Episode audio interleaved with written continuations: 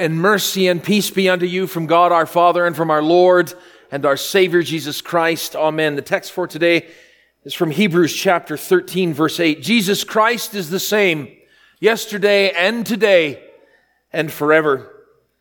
Dear friends in Christ, at the beginning of this summer, I had a chance to meet with all the reserve chaplains in the military in the Edmonton area. And at this meeting, the deputy division chaplain announced that I was going to be serving as the acting brigade chaplain for 41 Brigade. After hearing this, one of the chaplains turned towards me and said, Well, what is your vision for brigade chaplaincy? What would your mission statement be for the chaplains of Brigade 41? I was caught off guard by the question as I thought, I have no idea what this new role entails anyway. But I turned to the chaplain and I said, Well, do your job. She kind of got a sour look on her face and said, Well, that is not very original, is it? The answer to that is a definitive no. Canadian chaplains have served Her Majesty's troops for over a hundred years, and everything within the military has a rule to govern it. There is the Queen's regulations and orders, standard operating procedures for every situation imaginable. There's the chaplain's handbook, the commander of the Army's statement of intent. Each commanding officer that we serve in each unit has a statement of intent. There is defense policy, and the list goes on and on. So, how was I going to come up with something original? And yet, and yet, we all want original, don't we?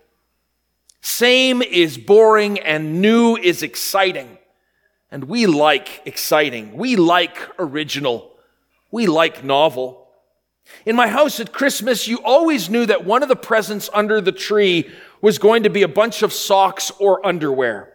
And I would open that gift and feign surprise and feign appreciation and then think, all right, let's move on to the good stuff. It was the same with supper every day in my household. I would rush home from school and ask my mom, what's for supper? And my mom's response was always, always meat and potatoes. To which I would hang my head and sigh, thinking, meat and potatoes, always meat and potatoes. I wanted toys for Christmas and chocolate for supper because socks and meat and potatoes are boring. And so it is in our spiritual lives. We get bored. As sinners, we get bored.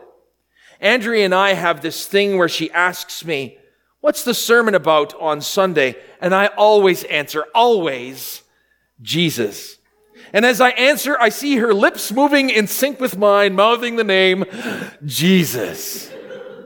And so we gather here this morning, and if I were to pose the question, if you were to pose the question to me, as I did to my mother, what's for supper? If you were to ask me the question, what's for worship this morning, Pastor? I tell you, it is the same. It is the same liturgy. It is the same structure. It is the same sermon about the same Savior with the same meal being served. Boring. Not new. Not novel.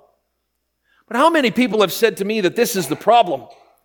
Because this divine service is not original Sunday after Sunday, that because of this, they say our young people are staying away. They do not find it relevant or people find the liturgy boring. The problem, though, is not the relevance of the liturgy or the Word of God or worship, but us. Our sinful nature craves to be entertained by new things, by shiny things. Part of the work that God calls me to do is to keep you alert and to keep myself alert to the magnificence of salvation there are times in our lives, or maybe times in the church year, that we feel like we have a special encounter with God's saving love. But as long in the tooth Christians, the grace of God becomes familiar, a familiar part of the landscape of our lives. And the words of forgiveness and salvation become cliche. Words on a Valentine's card from God to you. I have written sermons thinking that sermon is both good and original. But after going over my manuscript, I realize the part that is good is not original, and the part that is original is not good. So the writer of Hebrews in today's lesson reminds us about what it looks like to worship as a Christian, what it looks like to live as a Christian. He says, continue in brotherly love. This is nothing new or original. In fact, this is the grind of everyday Christian life. Love your neighbor as yourself.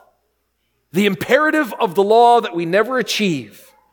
And the writer of Hebrews follows this with a less than novel reminder to not forget to be hospitable to strangers, to remember the prisoner and the mistreated because they are in the same broken flesh as you are.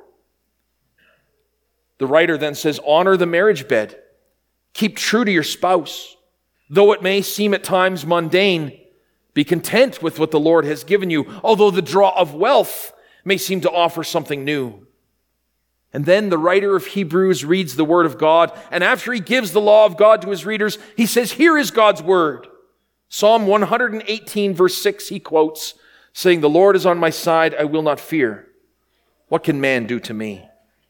Then the writer of Hebrews points the readers to his letter to remember, to look back on what their pastors have spoken to them.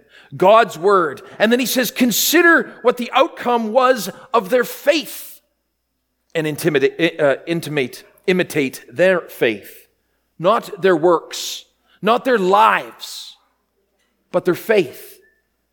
Because it really has nothing to do with their pastors, but their Savior, which they proclaimed. And who is that? Well, the writer of Hebrews states it right away. Jesus Christ. He is the Savior. He is the same yesterday and today and forever. Boring. Boring old Jesus, the same old guy yesterday and today and forever. God doesn't change. He isn't flashy or boisterous, showy or flamboyant. He is the same. The prophet Malachi says why he is the same. God says, I, the Lord your God, do not change. So you, O sons of Jacob, are not destroyed.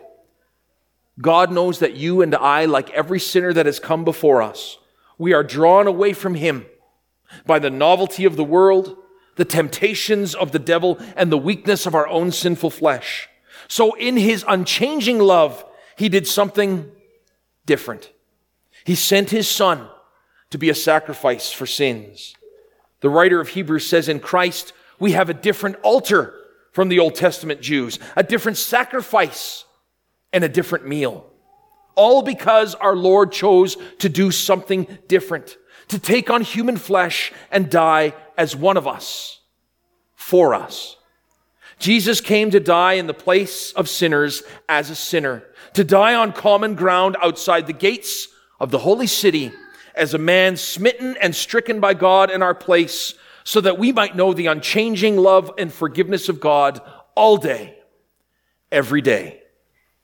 Jesus changed the old covenant to make something new. He says, Behold, I am making everything new. And what is this new thing? A new testament for you. One where you are not a slave to sin, but a son of the kingdom. Where your eyes of faith are focused not on this sin city, but on the eternal city that is to come. Jesus' New Testament is one where you can approach the Holy of Holies and without intercession of a priest Hold in your hand the very body and blood of Jesus Christ and eat and drink him for the forgiveness of sins and the strengthening of your faith unto life everlasting. And so we gather this morning, and the liturgy and this sermon is and was about Jesus.